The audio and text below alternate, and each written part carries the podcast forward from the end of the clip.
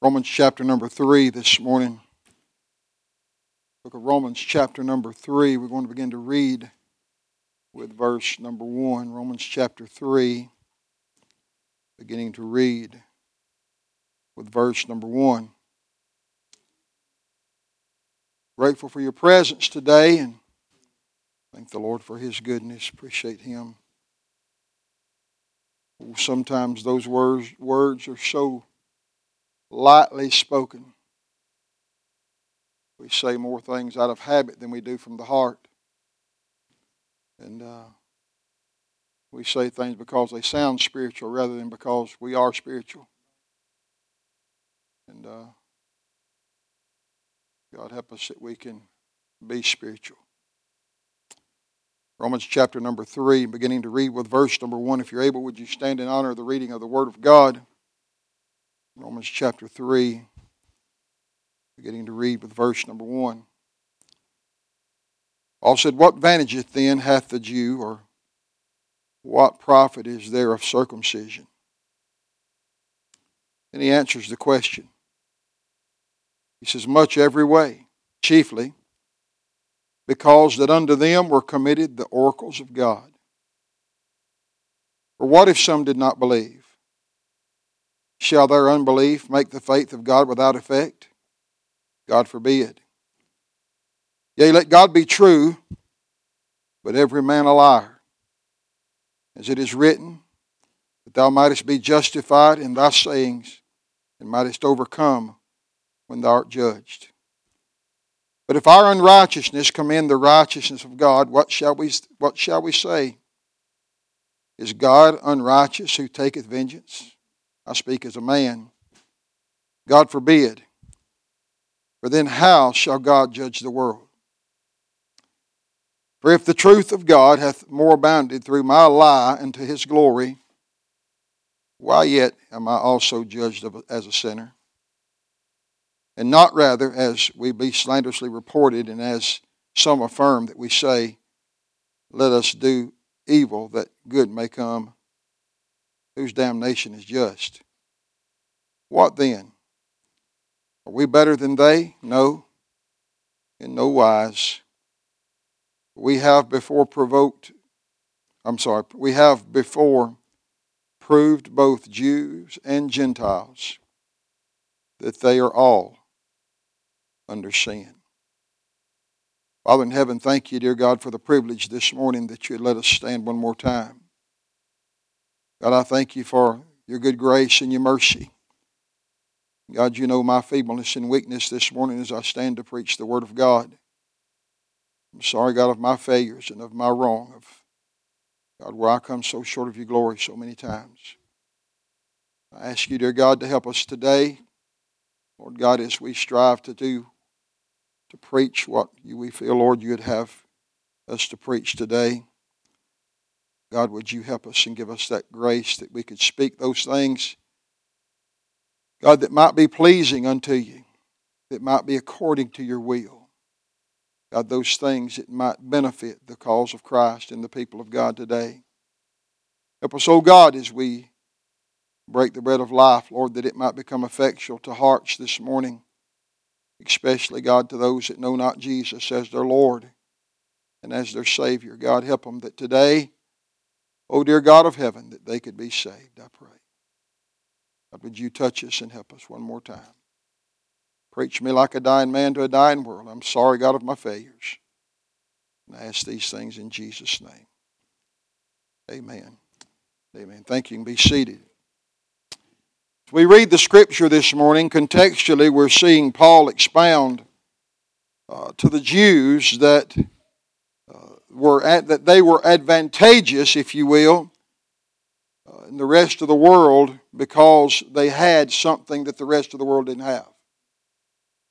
As we begin to read the Word of God, we'll understand that we, we have a, a problem conce- con- conceiving in, in our mind uh, the things that uh, others uh, really don't have a problem conceiving. That is, that Sometimes we have a problem conceiving that we're a blessed people. We, we, we go beyond the fact that we're blessed until we think that we're owed some things. we consider ourselves to be privileged in some way, and, and yet God has smiled on us in such a great manner that it's not hard to understand that we would consider ourselves to be privileged in that way. Paul was speaking to these Jews here, and the Jews that were thinking that, that they were better than the rest. They thought that they were better than the world. We know that, that the Bible tells us that the Lord Jesus came for whosoever will. But yet we find that Paul is, is, is constantly in defense of himself because he preaches the gospel unto the Jews. And, and, and as we look at the context of the scripture, uh, you know, that, that we see that these Jews uh, would say to themselves, well, uh, we're better. And Paul would ask the question here, what then, what is the advantage? What is the advantage of uh, uh, then hath the Jew? Or what profiteth is there in circumcision? Then he answered in verse number two and said, there's much in every way. There's, there's, there's a great advantage to being a Jew. And he's talking to Jews. There's a great advantage to being a Jew.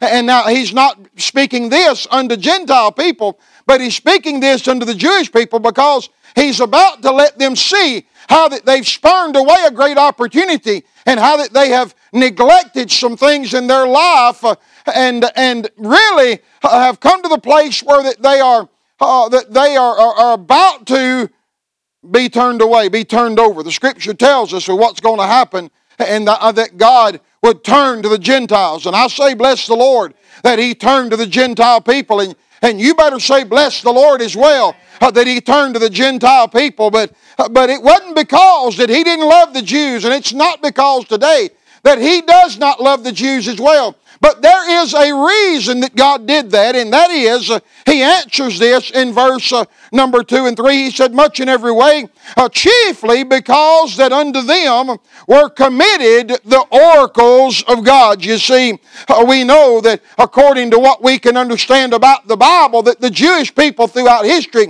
they knew what God wanted, and, and they knew what God expected, and, and they knew the law of God, and, and they professed, or, or they possessed, if you will, the prophecies of the Lord Jesus. They had all of those things in their hands. They had Isaiah or 53 in their hand. They could read about what the scripture said that Jesus would be born one day as a root out of dry ground. He would come forth speaking of the of the, the, the conception of a virgin, how that she should bring forth a son, and that, that his name shall be called Emmanuel. All of those things that were in the hands of these people. And since they possessed this word, they were advantageous over the rest of the world. Y'all see what I'm saying? They knew to look for a Messiah. They really did. They were looking constantly for a Messiah. By the way, they're still looking for a Messiah. They're still looking for the Messiah to come. Not only did they know to look for a Messiah, they knew to long for a Messiah. They, they want that Messiah to come back to establish the rule. Jew, uh, Jerusalem or, or Israel has never really, ever since their existence, they've never really been in peace. There's always been a time, there, there, I mean, there may have been 100 or 200 years where they were, were peaceful, but there was always people, enemies of Israel, and they, that's God's people. But even though they knew, they still would not observe Jesus as the Messiah when he came. We're going somewhere if you'll stay with us this morning in just a little bit. Their, their reason for not believing Christ as Messiah were, were absurd as they as, we, as to say at the least who he was born to. They said we don't believe that he's the Messiah because look who he was born to. actually, the Jewish uh, in, in Jewish history, they say that Jesus is. They still proclaim that he was illegitimate. They say they still say that he is the, the son of a, probably of a Roman soldier. And that's what they still say. They, they still proclaim that, uh, that Mary, there's no way that she was a virgin and, and that possibly, you know, that he was not only born to a virgin, but he was born to a, and that, that he, his, his old daddy or daddy on the earth, if you will, was a, was a carpenter. And, and well, not only this, they, they look at where he came from and they said there's no way that he can be the Messiah because look where he came from. The Bible uh, made that statement. I believe it was Andrew that, that when he came, when the Lord, uh, when the, the disciples came to him, said, "Is there any good thing that can come from Nazareth?" Because of where he came from, they had the idea that that Jesus was not. Uh, uh, uh, that, that he was not capable of being the Messiah. They would not look to the Scripture to back up the fact that his birth was prophesied, his life was prophesied, as well as his death being prophesied. There's so much there that they had in the oracles of God. Paul's letting them know here that you've been advantageous. You've had the jump, you've had a head start. You've got the jump on all of us because you've had the oracles of God. You've had uh, what God uh, what God's plan was from the beginning, and you sit here today and you're really uh, ignorant of, of the devices of the Lord. You're ignorant of the Scripture. You're ignorant of these things. I want to preach to you, if I can, this morning uh, on the subject of God's plan for today's man.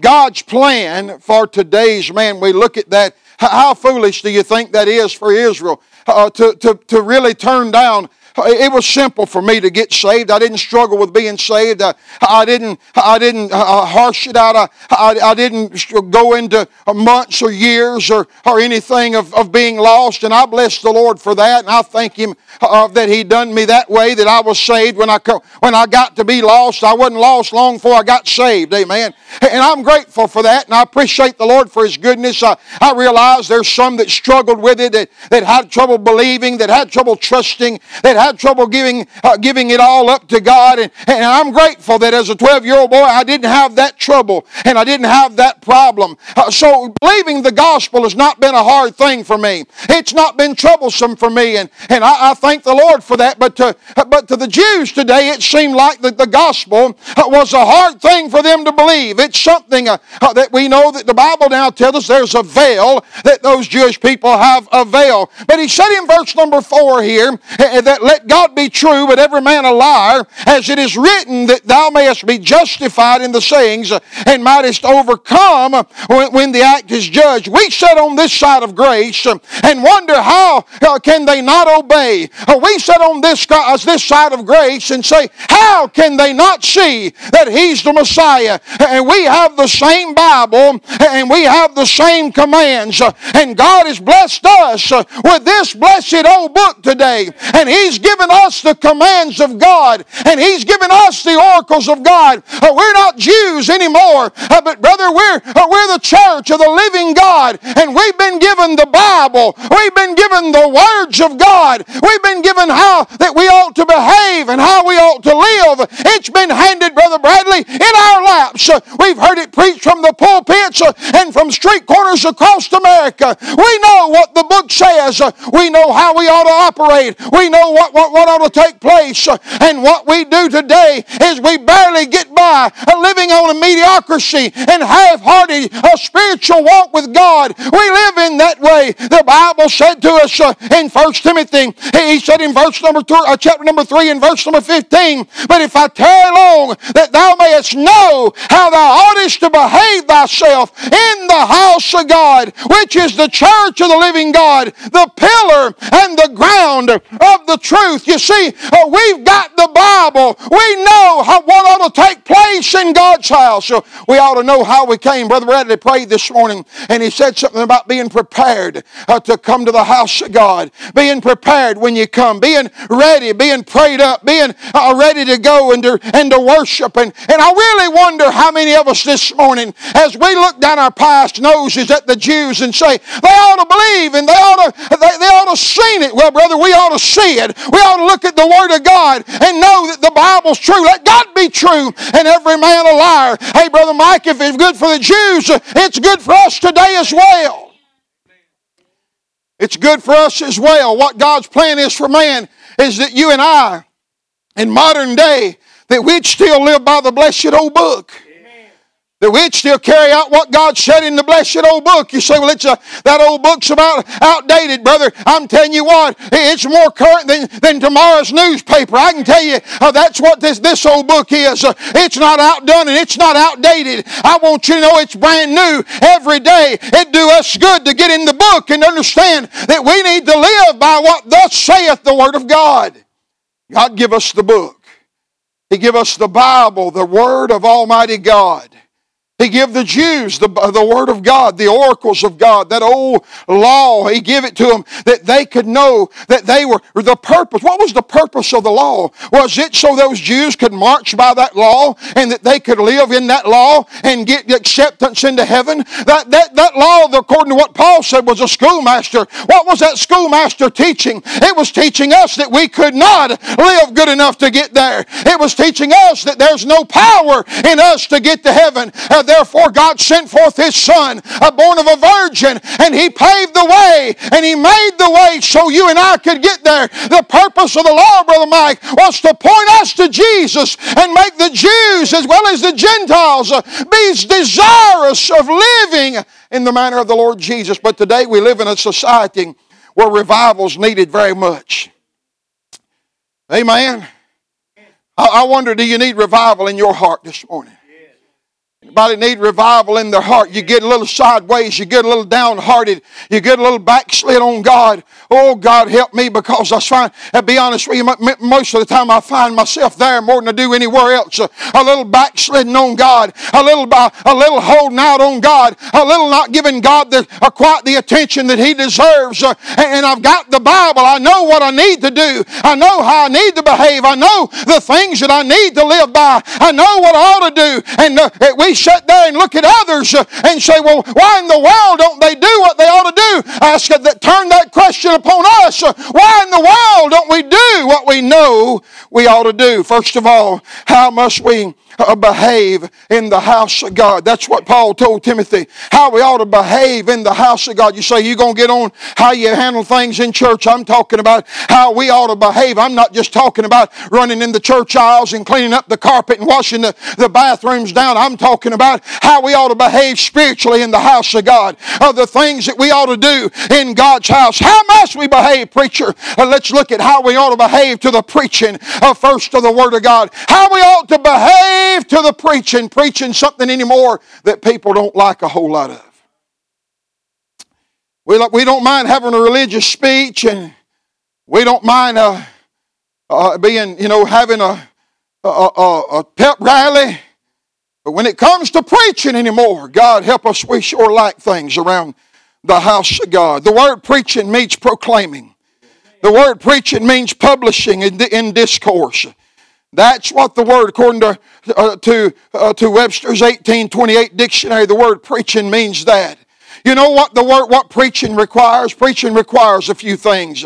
First of all, preaching requires reaction. When there's a, when there's preaching to be done, uh, there's some reaction that ought to be taking place. Uh, 2 Timothy chapter 4 and verse number 2, the Bible said, preach the word. Be instant in season, out of season. Reprove, rebuke, exhort with all long suffering and doctrine. Hey, listen to this. He said, for the time will come when they will not endure sound doctrine, but after their own lust shall heap to themselves teachers, uh, having itching ears, uh, and shall turn away their ears from the truth, uh, and shall be turned unto fables. Listen to me, friend. Uh, oh, you want to get the, the, the, the, whole of the matter? Uh, you let somebody come up with a date. Uh, you let somebody come up with some mysticism out there and have a little bit of Bible background about it, and it'll catch the whole world. It'll run like wildfire. The church will take off and run with it and say, Boy, have you heard about this? But they've been preaching taking place for, uh, for hundreds and hundreds of years uh, about Jesus' return, about what's going to happen prior uh, to the Lord's return. And people like me and you'll sit in the church house uh, and we'll turn a deaf ear and we'll say, oh, oh, boy, I know he's coming. We sang the song this morning. Brother Philip led it. The king is coming. The king is coming. I looked across the, the house as we sang that song. And I tell you, I don't believe one of us believe today that the king is coming as I looked across the house, we didn't act like we really thought that he was coming. I'm telling you. What in the world's going, going on? Well, I'm telling you, the Word of God, the preaching of the Word requires reaction. I'll tell you what, what's happening today is people are heaping to themselves teachers, having itching ears. We, we're more about getting babysat and get our scratches itched and, and our itches scratched and everything else than we are about hearing of the Word of God. We like to be stroked and told about how good we are and how important we are, rather than being told that God said that let all men be liars and let God true. Or we want our ego. We want to feel like we're important. But he said that in verse number 10 as it is written, there's none righteous. No, not one. We like to be stroked and made to feel like we're somebody. Amen. Y'all help me right here. Y'all know I'm telling it right. And folks, got, we've got the Bible, the book, the Word of God that God's given us that we could, uh, could, could hold on to. We could live by so we can have the plan. The Word of God requires reaction. Number two, the, the Word of God requires response. The preaching does. Today, in a modern day church member is very seldom moved by God's Word any longer.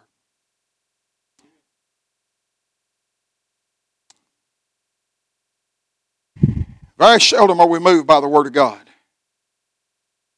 any longer. 2 Kings chapter 23. Turn your Bible. 2 Kings chapter 23. Josiah is king.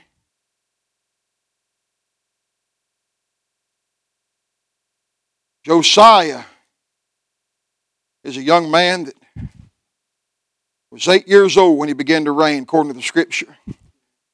He reigned 31 years in Jerusalem. Bible said he did that which was right in the sight of the Lord and walked in all the ways of David his father. And he turned not aside to the right hand or to the left.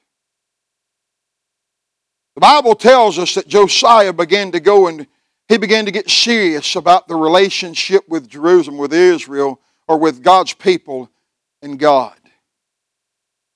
He began to get real serious, is what he did. He began to seek God. In verse in, in chapter number 23, in, in verse number 1, the Bible said, And the king sent, and they gathered unto him all the elders of Judah and of Jerusalem.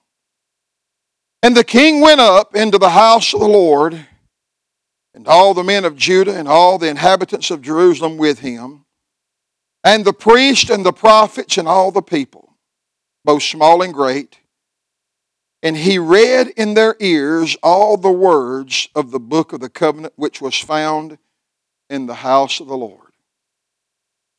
And the king stood by a pillar and made a covenant before the Lord to walk after the Lord and to keep his commandments and his testimonies and his statutes with all their heart and their, all their soul, to perform the words of this covenant that were written in this book.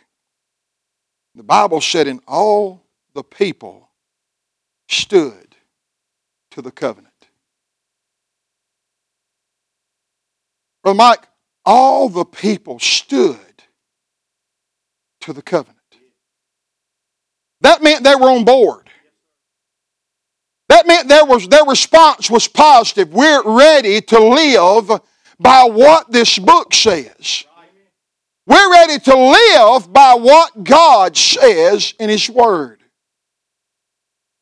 You want to read about revival times? I encourage you to read about Josiah's reign and read about man what how he sought the and God actually spared his life and his kingdom. And, and even though there was going to come destruction because of the way God smiled upon Josiah and the people of that age because that they turned uh, from the way that they were and they turned their heart back to God.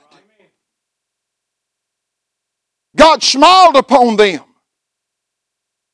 God's Word is not a book of suggestions that you and I can look at and have a choice in. God's Word is a book of commands that if you follow, He'll bless your life and He'll bless your heritage. But if you don't follow, there is consequence to pay. Somebody said, Why, preacher? Why is my family like it is? Why is my. Because you didn't go by what God said to go by. Amen. That's all. You say, preach, that's hard. No, it's not. It's written there. It's in black and white. Hey, brother, we don't get to pick and choose which ones we want to obey and which ones we don't. God's Word is the Word of God. God's Word requires response. Uh, so the preaching of God's Word, it, it, requires a reaction and it requires a response. And you respond every time you come to the house of God. You respond in one way or another. You're responding right now. Some of you ain't liking it. Some of you think it's foolish. Some of you are accepting it. But God's Word will always require a response. What's your response to the Word of God? God's plan for modern day man is for you to respond positively, just like the people in Josiah's day responded to the words of God. What place does God play in your life? Oh, God help us. What, what place does God, does God have in my life? Does He come, does He get what's left of my life? Does he get what's left of it? If as long as it's convenient, I'm going to church and I, I, I preach. I'll be there Sunday morning. Uh, but now that's enough, and I believe that's all God requires. I want you to know, friend, get in your book and find out what God does require of you. This is the Lord require of do good, do justly, live godly, and to walk broken in the presence of the Lord. I, I know I butchered that up, but but look, uh, that, that God's got some requirements that He requires of you and me. He don't give us the opportunity to choose He don't say if you want to. But folks, look up here at me. Most of us live as though God says if you want to.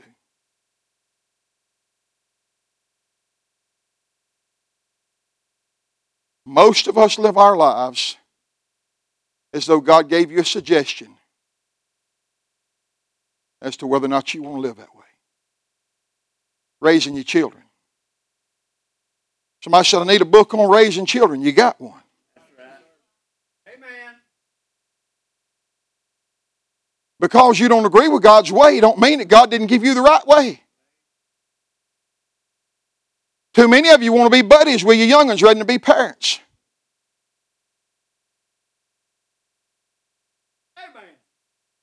God didn't call you to be their buddy. He entrusted you with them. And he, Brother Mike, when those youngins you had, God entrusted their soul into your care. Their soul was entrusted into your care. It's not a suggestion. Y'all hearing me? It's not a suggestion as to how that you raise your children, how that you train your children. How that you bring them up. The Bible don't say anything about bringing them up. He said to train them up. Amen. Train requires discipline.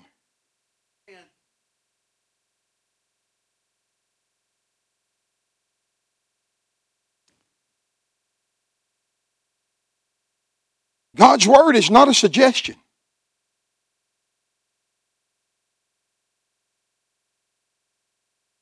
It's not a book of suggestions. This is the final authority.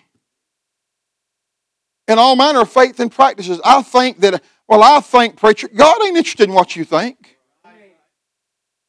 And to be honest with you, if it ain't this book, I'm not really interested in what you think.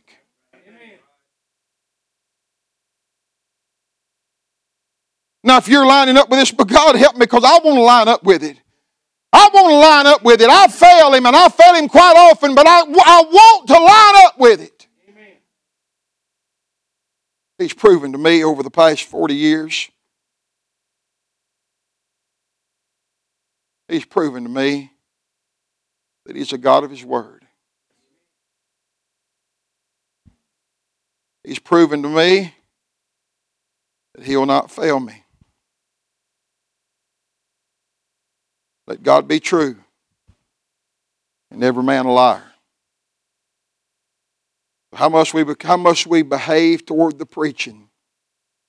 We, the preaching requires reaction, preaching requires response. How should we behave about praying? God gave us a tool that no other organization has. There's nothing else, no one else has what we have as children of God. And that is a direct line to the God of all creation. 1 Thessalonians 5:17, y'all can quote it, can't you? Pray without ceasing. That's what he said. The greatest asset we have has become the hardest thing to do. Anybody with me? Is it hard to have a prayer life? I'm, I've always said this, and I believe it to be so, and I say it because I deal with myself so much. Most of our prayer life is what takes place in this wall, in, the, in these walls here. That's the majority of a lot of people's prayer life, is what's seen. That's where the majority of our praying takes place during the worship service. We come here to worship. That's what we're supposed to come here for. But uh, I believe our prayer lives are the reason we don't have much power in the house of God no more because there ain't many praying in the house of God no more. What reason there's no power in the pulpit is because there's no praying going on. You see, what, what prayer requires is there's some things that it requires. First of all, it requires devotion. Y'all follow me? Praying requires devotion. Y'all follow me, see if I ain't right. According to Webster, 1828 dictionary, devotion is the state of being dedicated, consecrated, or solemnly set apart for a particular purpose. Think about this now. When you go to prayer, when you go to prayer, what else is on your mind?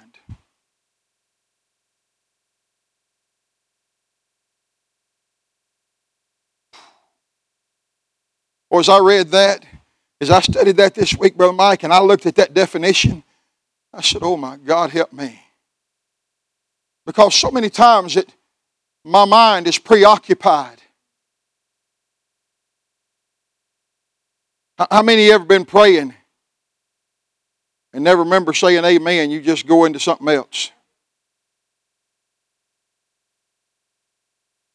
Have you really been praying?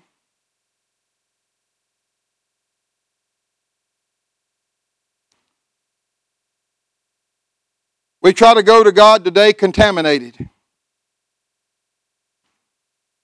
with all types of things. And our minds and our hearts are not involved. Preacher, you mean your mind's got to be involved in praying? Absolutely. Absolutely. I, I know that theory, that, that, that analogy that you hear you talk, and, and I, am not buying it. I, I'm really not people talking about missing heaven by 18 inches because they say that it's 18 inches approximately from your head to your heart, like this, like this, boom, boom, boom, boom, boom is what gets saved. Don't preach that. You hear me? Don't preach that. That's heretical. That's not truthful. I don't know where the innermost man is, but I know that without believing up here, you ain't going to believe nowhere. I, I know that ain't popular preaching, and the brethren liable to take offense to that. But God gave us a mind. He said that mind ought to be sound. Didn't he? That sound mind. But Mike, you ain't never got saved without believing in your head first. I don't know where that foolishness ever come from, but please, please kick it to the curb. Please be done with that. Many of us today try to get try to go to God and we've got everything else on our mind and everything else in our life, everything else upon our heart, rather than getting along with God. 1 Timothy chapter 2 and verse number 8, Paul said this to Timothy. He said, I will therefore that men pray everywhere. He said, lifting up holy hands, without wrath and doubting. Paul gives us three, three things right here. He gives us a place to pray.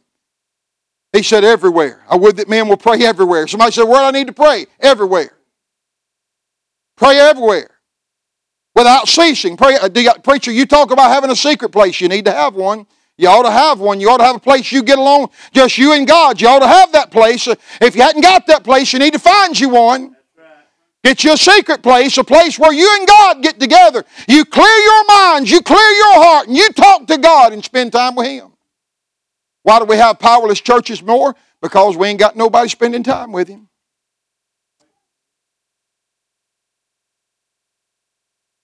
We ain't got nobody spending time with him. Listen, not only that, we find the place to pray there, we also find the posture of prayer there. He said, lifting up holy hands. lifting up holy hands. That's what he said. Lifting up holy hands unto the Lord. Uh, look, and not only that, he said we, we got the person uh, the personality of prayer. Uh, look what he said. He said, without wrath and doubting. There we come there with this with this uh, this this involvement of our hearts and minds. Without we come in without wrath. We come in without doubting. We come in uh, seriously and earnestly putting our faith in God and saying, God, I'm talking to you and I'm talking to you alone. Friend, I'm trying to tell you this morning. You say, Preacher, where are you going to? I'm tell, trying to tell you, God's give us His Word and we got it and it's in our hand, but we're not making use of it. We're not making use of it. You can preach dirty. You can teach dirty. You can sing dirty. You can shout dirty. But you ain't going to pray dirty. You're not going to pray dirty. Now, Brother Sammy Allen, that's what he said, by the way. You ain't going to pray dirty. You can do all the others and put on a show, but when you go to talking to God, you're not going there contaminated. We're without excuse today, y'all. We're becoming unspiritual churches because we, because we ignore the Word of God. Folks are dying, going to hell, sitting amongst our churches because we ignore the Word of God. If Paul said, Brother, my heart's desire in prayer to God, our heart's desire in prayer to God ought to be for the lost to be saved. If Paul said, I would, my brother and my kinsman, accord, that, that I would uh, make myself be a curse from God for my brother and my kinsman according to the flesh, we ought to make it all, every point and possibility in the world that we have that our lost folks should get saved. Angela was talking to me this morning on the way to church, and I, I pulled my phone out and put a note in my phone uh, when I was coming down the road. And she was talking about that Sunday school lesson about Philip and that eunuch. And she said, I just noticed, I never had noticed it myself. The Bible said that Philip ran to that eunuch. He didn't walk. He didn't prance. He didn't strut. He didn't say, I'm, I'm God's gift for you. I'm going to help you, buddy. I'm going to help you but no, he ran. Why? Because he knew that time was short and he knew that that man was in danger and he knew that God said go to him. God's told us to go to somebody. God's told us that our lost folk are going to die. God's told you, young man, that your children are going to die and go to hell if they don't get saved. God's told you, mama, that your children will die and go to hell if they don't get saved. And brethren, we're not running to the altars no more. We're no longer running. Because we take it as a, well, it's just a suggestion. We're without excuse today because we're ignoring God's word. Verse 11, he said, There's none that understandeth, there's none that seeketh after God. Second Chronicles 7.14, I'm done. Paul said, if my people, I mean, uh, Solomon said, God said, if my people, which are called by my name, will humble themselves and pray and seek my face and turn from their wicked ways. He said, then will I hear from heaven. I forgive their sins and I'll heal their land. But he said one, one statement in there. He said, if they'll seek my face, they'll seek my face. Listen to me, and I'm done. As you come piano. God's plan hadn't changed for modern man. it's still that modern man would seek God.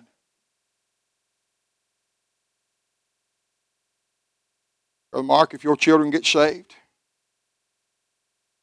it's going to be after you seek God.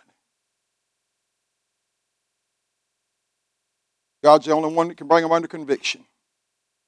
God's the only one that can break down their pride. Brother Bradley, if God does anything for me and you, it's going to be after we seek Him. After we seek His face and turn from our wickedness.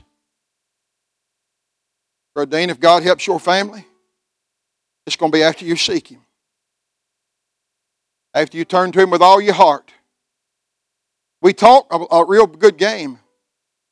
We talk like we really want God to do something for us. We want Him to do it without us having to pay anything. There's a cost to revival. There's a cost to holiness. If you're going to live holy, there's a cost to that lifestyle. It's going to require you something. Are you willing to pay it and give it up? There's no cost to salvation because that's already been paid for. And there's some of you this morning that you're lost and on your way to hell like a bullet. And God has once and again and time and time again passed by your way. And today He may be passing by your way and saying for the final time, All right now, this is the last opportunity you'll ever have. You turn Him down today, could be that He never passes your way again.